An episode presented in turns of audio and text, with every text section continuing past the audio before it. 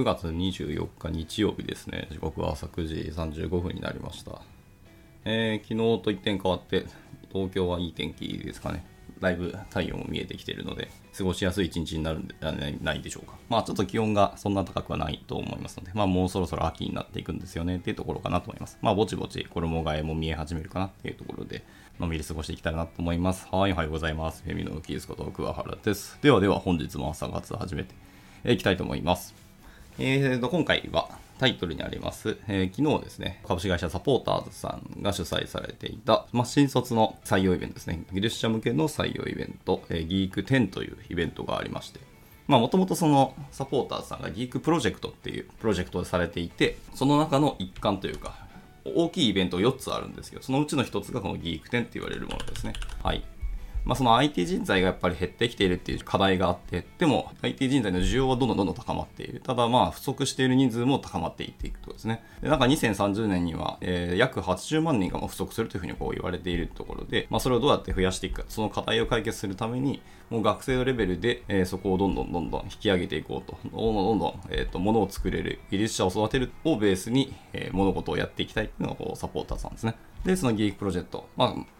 トップページに書いてますけど、そのものづくりを行う学生を増やして、その未来の技術者を育てるっていうギークですね。はい。っていうような活動をされているというものですね。で、まあ大きなイベント、ギーク祭、お祭りですね。と、あとギーク10と、あ、展覧会、展示会ですね。ピッチコンテストですね。あとギーク博っていう、まあこれは、いわゆる博覧会に近いところですけど、まああの交流イベントですね、こちら。で、最後ギークキャンプって言われるものですね。まあ、ハッカソンだったり勉強会を年間ずっとやっていって、どんどんどん、えっ、と、スキルアップをしていこうというようなイベントですね。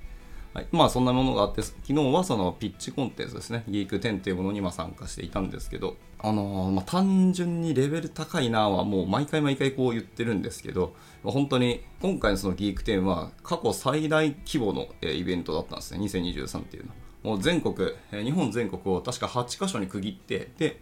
えー、その全部の予選会をやってたんですね。で、その予選を通過したというか突破したチーム、合計60チームですね、が本戦として昨日、まあ、東京大学にあの箱を借りて、イベントやってたんですね。で、さらに昨日も東京大学で、60チームを合計なんか4ブロック、えー、4グループですね、分けて、まあ、それぞれで審査をして、で、最後ファイナルラウンドに上がる12チームを決めて、その最後12チームの優勝を決めるということをやってたんですけど、まあ、あの、レベル高いというか、ま、さすがに、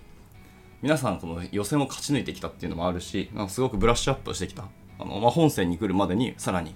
えー、機能改善をしたりとか、パフォーマンス改善したりとか、デザイン変えたりとか、まあ、いろんなものを見直ししたりとかっていうので、練り上げてきたプロダクトと、えー、あとプロプレゼンですね。を発表していただいたんですけど、まあ、あのプロダクトもさることながらプレゼン自体のクオリティもものすごく高くてですね衝撃でした。なんですかスライドもかなり効果的なアニメーションを使ったりとかやっぱり色が少なかったりだったりとか情報量を最低限に絞っていたこの洗練されたスライドでめちゃくちゃ見やすかったっていうのもありまして、まあ、本当なんか企業さんがあの出すような自分たちのプロダクト紹介のようなスライドだったりする学生さんも結構いらっしゃってですね本当にハイクオリティなプレゼンだったと思います。でそれでいてハイクオリティなプロダクトでもう結構公開されてるものがほとんどだったんですよね。で、まあ僕も今日この後時間が許す限りのんびり触っていこうかなと思うんですけど、まあ本当にそのまんま企業でも使えそうなプロダクトとかサービスだったりシステムだったりっていうのがたくさんあったんですね。これはびっくりしましたね。本当マネタイズできるじゃんとか、あとクラウドファンディングしてお金さえ得られればもうそのまんま実際世間一般でも運用されてもおかしくないみたいなものもたくさんあったし、あとはちょっとだけブラッシュアップすればお金取れるよなみたいなプロダクトもあって、いや、びっくりしましたね。あと、学生さんの中ではもうすでに何人かでもう法人立てて、とか起業して、そのサービスを今実際作って、あの、実地的に運用したりとか、まあ、プライベートベータで、どっかの企業さんにこう触っていただいてるとか、もうものもあったり、まあ、いろんなプレゼンを外で発信していて、プロダクトによっては、もう海外の企業なんか3社ぐらいから、実はもうお問い合わせ来てるみたいなプロダクトもあったりなど、いや、なんか、僕が学生なんですか？みたいなプロダクトが結構あったんですよ。もう衝撃でしたね。今の大学生ってこのレベルなのかと。いうふうに感じました。でも参加者別に大学生に絞ってるわけではないですね。もちろん上は M1、M2 まで行ったん2は多分さすがに参加できないと思うんですけど、M1 の方もいらっしゃったりとか、えー、下はですね、まあ、このイベント、大体まあ高校生が結構参加されることが増えてきてですね、まあなんかそんなに驚かなくなったんですけど、まあとはいえ高校生でこの大学生の人たちと同じレベルでなんですか、張り合いに来るっていうのも相当すごいんですけど、昨日参加した学生さんの中で一番下は確か小学生ですね。小学生の方3名かな。が参加されてチーム組んでプロダクト作って発表してたんですよね。まあびっくりしました。マジで。小学生か。みたいなね。で、まあ、小学生も中学生でもなんかロボット作ったりハードウェア作ってる方もいたりとか、まあ、いわゆる高校生レベルでやるでしょうという数学知識をなんかやっぱググって自分なりにこう理解しながら調べたりして何か組み込んでいってでプログラムを書くみたいなこともやってたりと。いやーなんか末恐ろしいと思う反面日本の未来ってそんなまだまだ暗くないというか、はい、でもこういう人子供たちが大人になっていろんな物事を効率化したり改善化したり、えー、自動化したりとか。また新しい世界観を作ったりとか新しいプロダクトを作って世の中をもっと快適にすると。のでその労働人口減少というところにもえー、解決が糸口見えてきたりとかより少ない人材でハイパフォーマンスなそしてハイクオリティなものが出せるもうそういうアウトカムが得られるみたいな世界観が描けるんだろうなっていうのはすごくイメージできたんですよね。という意味でワクワクもしたし末恐ろしいなとも思ってありましたし、まあ、いろんな感情が錯綜したイベントだったですね僕としては。まあでもあとにかく暑かったです。学生さんのエネルギーと本当物を作りたいっていうのもまあものづくりしたいっていうマインドも背景にありますけどそれ以上にやっぱり何か世の中を良くしたいっていうようなマインドが結構強く感じられましたね。それは本当プレゼンの内容もそうですしプロダクトのコンセプトにもはっきり表れていて今回優勝した方のプロダクトもそうですし準優勝とか、まあ、あの上位12チームですよね。あのファイナルラウンド残った学生さんのプロダクト見ましたけど、やっぱ何らかのこう今の社会的課題的社会的意義、また価値のあるものっていうのをプロダクトに落とし込んだっていう作品が結構多かったですね。まあ、昨今やっぱそういうものが傾向として増えてきたんだろうなともあるし、まあ、それだけまあニュースで、社会ニュースがたくさん飛び交ってて、そこでもまだまだ効率化できないっていうので、そこを技術で解決していこうっていう風には皆さんなってるんだっていう傾向がやっぱ感じられていて、とても熱いお話でしたね。はい。まあ、僕も、えーと、夢見という企業のスポンサードしているのでで、しかもプラチナスポンサーですので、まあ、ちょっといろいろ審査をやったりとか、あの評価をしたりとか、あとあとフィードバックをしたりとか、もう昨日はとにかく一日中忙しかったんですけど、まあ、あの、僭越ながらさせていただいて、まあ、学生さんに何か持ち帰っていただけるような動きができたらなっていうので、まあ、結構頑張ってたんですけど、やっ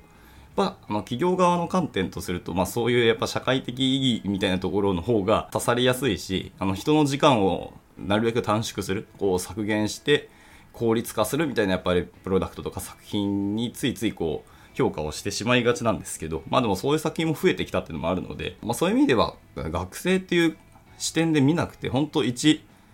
サービスというか、プロダクトとして評価をする方が本当はいいんだろうなっていうのも感じてきましたね。まあそれぐらいのクオリティだったっていうのは感じます。でまた、ものによっては本当にマネタイズできるっていう意味では、企業さん側からこう出資するとか、もうなんなら取り込んで、まあそのグループとか団体がマネタイズできるようなプロダクトの、え、開発してるチームに法人立ててもらって、あの企業と連携するみたいなところも、え、考えていいんじゃないかなと思うレベルのもの普通にあったので、まあ、そういうのもありだと思いますね。ただ、去年までやっていたそのギークプロジェクトでは、やっぱこう無駄開発とか、まあ、テーマですね。開発のピッチコンテストとかのテーマとして無駄開発をするとか、ノーテーマでなんか好き勝手何でもいいから作ってこいみたいなものもあったり、結構なんですかね。一種格闘技戦みたいな手をなしてたんですけど、今回は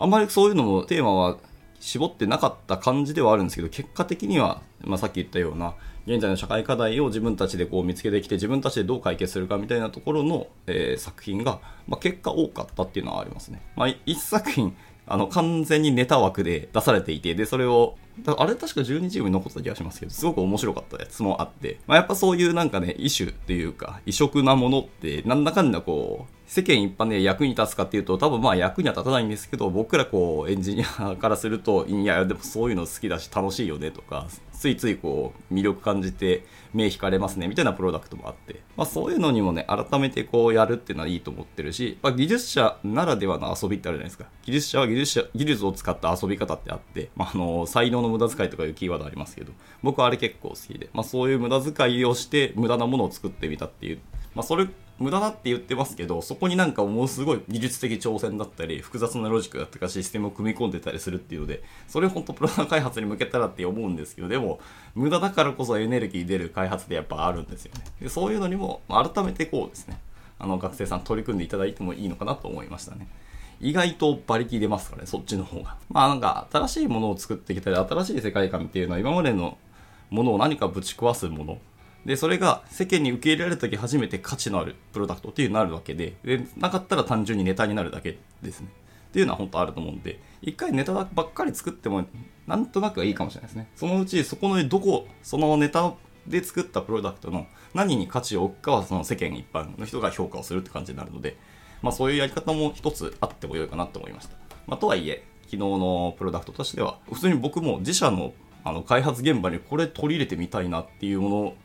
いくつかあったんですよ。本当にびっくりするぐらいあったんで、もう製品開発というか、SARS とか全然立ち上げてもらっていいんじゃないかなと思いましたけどね。はい。なので逆に言うと僕らからすると、もうレビューする内容が、もう技術者を育てるイベントで、学生のこう技術のお話が結構飛び交うと思ってましたけど、昨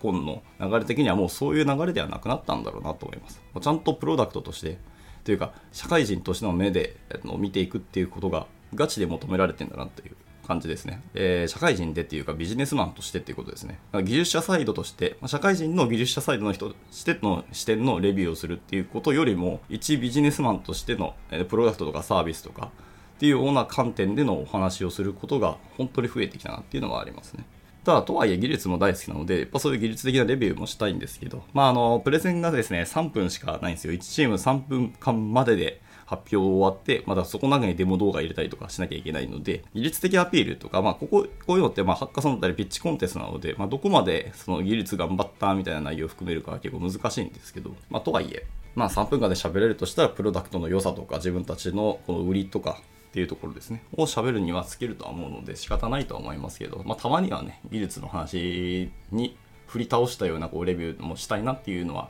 なんとなく思いつつっていうところはありますが、でも、あれはあれですごく完成されたプレゼンではあったので、はい。まあ、昨日はそんな感じだったなっていうのをずっと取り留めもなく今喋ってるところですね。はい。まあでも技術的挑戦はもうなんか皆さん、技術のクオリティ進んでるっていう話をずっとこう、世間一般でもよく聞くし、まあ僕も喋ってますけど、いや、それを本当強く感じましたね。もう、僕らの頃って、いや、僕らの頃でも僕そんなにプログラミング歴長くないし、かなり遅咲きな人間で、まあ、咲いてるのかどうかもわかんないですけど、まあ、そんなに知識ないんですけど、まあ、本当は聞く限り昔はこう、HTML かけたらすげえって言われたりとか、あの、黒い画面ですね、ターミナルとかでコマンドを叩く人っていうのはかなり稀有だったりとか、だから世界観だったんですけど、今はもう当たり前のように、えー、いろんなクラウドサービスを使ったりとか、いろんなフレームワークとか仮想環境とかを自分で勝手に調べて、あの環境を作って、えー、どこでもデプロイできたりとか、自動デプロイできる CICD 環境を整えて、全てを自動化してやってるわ、みたいな学生さんも普通に増えてきてて、まあ、その辺まで、まあ、調べたりなんどっかネットでググってみれば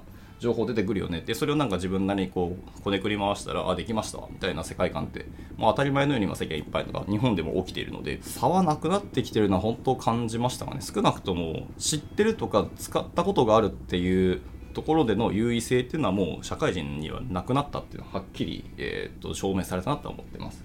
まあ、当たり前のように学生さんは Docker で使ってえーと、いろんなものを仮想化したり、コンテナ管理してリソースを管理するとか、もう学生さんでも K8S でいろんなものをこう自動デプロイするようになったりとか、GitHub Actions を使って CICD でデプロイするとかやってますし、あの、ネイティブアプリの方、ネイティブアプリはでもあれですね、最近も Android は、えーと、iOS じゃなくて、フラッターばっかりになりましたね。まあ、これはもう仕方ないと思いますけど、フラッターでアプリケーション作ったとか、もうストアに1本出してますみたいなはい、今回作ったプロダクトのストアにも出してますよとかですね、Google Play とか App Store とかに出してますっていうのが学生さんも全然いらっしゃいますし、で、あとは Web の方で LP1 本かましといて、で、本当のサイトへのアクセスもするし、本当のアプリケーション用のドメインもしっかり取ってて、Web に公開してますみたいな学生さんもいらっしゃいますし、そういう、なんですかね、ビジネス、ビジネスというか、引きの要件だったり、あの、システムをリリースする、ローンチするために必要なものとかも、当たり前のようにやってきてる学生さんが、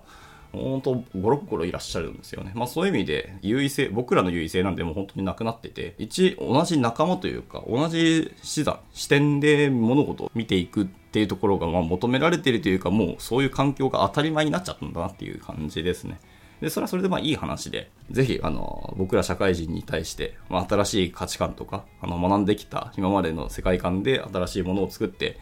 なんか、僕らのことをこう、なんですかね、ぶん殴るじゃないですけど、今はこうだよとか、新しい世界を僕ら持ってきたけどどうよっていうような、はい、なんですかね、いつでも僕らのことをこう食ってかかってもらって、あの、もう引きずり下ろしてもらって本当構わないと思ったし、そういう人たちが作る世界観を僕らもこうやっぱ大人としては見てみたいなってもやっぱありますね。のがあるので、もう今のこの熱量よろしく、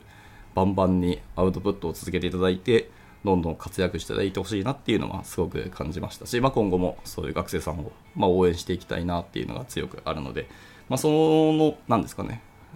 ためのこうタッチポイントを作っていただいているこうサポーターさんにもめちゃめちゃ感謝してるなっていうのはあります。でもすごい多分スタッフの方が大変だったと思います。これ企画する段階でもものすごい練るし、人の数はめちゃくちゃいるし、タイムスケジューリングとか、まあ、のいわゆる遊撃部隊が何をするかっていうのもすごく大変だと思いますし、イベント運営ってやっぱやったことある方はわかるんですけど、単純な小さなミートアップだけで結構大変なんですよ、実はね。けど今回大きく参加する学生さんの数もかなり多いし、企業さんの数も多いし、で、その中で、あの、同時配信で YouTube 配信もするし、で、えー、撮った動画とか写真とかはすぐに別の動画作ったりとかっていうのをやったりと、もう連携に連携を重ねるような仕組みだったり、組織とかイベント体制を組まなきゃいけないと思うので、スタッフさん、まあ、準備もさるとながら、いやー、想像を絶する苦労が本当にあると思って、その中に僕らは正直言うと企業からするとお金さえ払って今回やりますよっていうその運営さんの、えー、タイムスケジュールとかルールに乗っかっていれば学生さんにアピールができて採用できるわみたいな。話なので、まあ、正直言うとかなり労力的には楽なんですよ僕らからすると。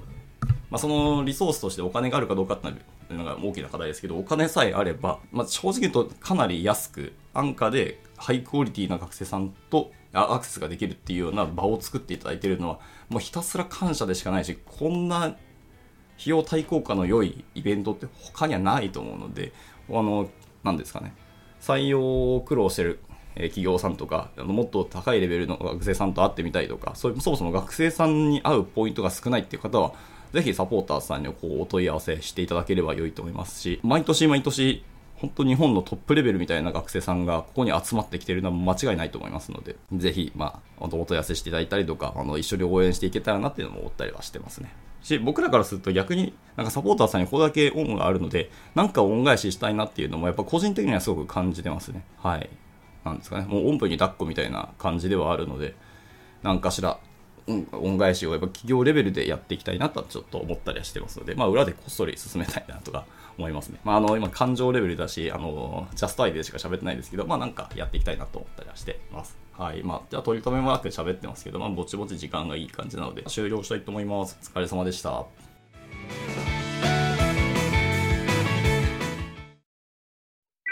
And now A short commercial break. 現在、エンジニアの採用にお困りではありませんか？候補者とのマッチ率を高めたい、辞退率を下げたいという課題がある場合、ポッドキャストの活用がおすすめです。音声だからこそ伝えられる深い情報で、候補者の興味関心を高めることができます。株式会社ピトパでは、企業の採用広報に役立つポッドキャスト作りをサポートしています。気になる方は、カタカナでピトパと検索し、X またはホームページのお問い合わせより、ぜひご連絡ください。